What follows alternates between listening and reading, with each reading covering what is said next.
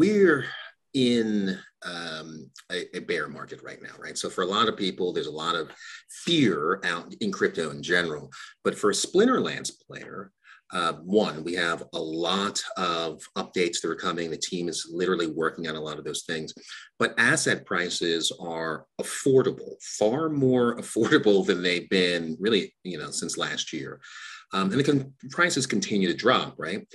As long as you're not selling those assets and your goal is to accumulate them, then this is a great time, right? You can get the things you need, get the cards you need, complete your collection, build that collection power. Because at some point in the future, all of these cheap cards are not going to be available, right? You're gonna wish you had bought more, you know, Pelicor Bandits or Mercenaries or whatever card that you think is, oh, it's trash when you get it, right? Those cards will all disappear. We've seen this before, right? I remember getting certain cards. What's a good example? What's the name of that card? It's Phineas Rage, right? Mm-hmm. Getting Phineas Rage as a reward, and you're like, what is this trash, right? But now it's a great card, right? Because it kind of fits the meta.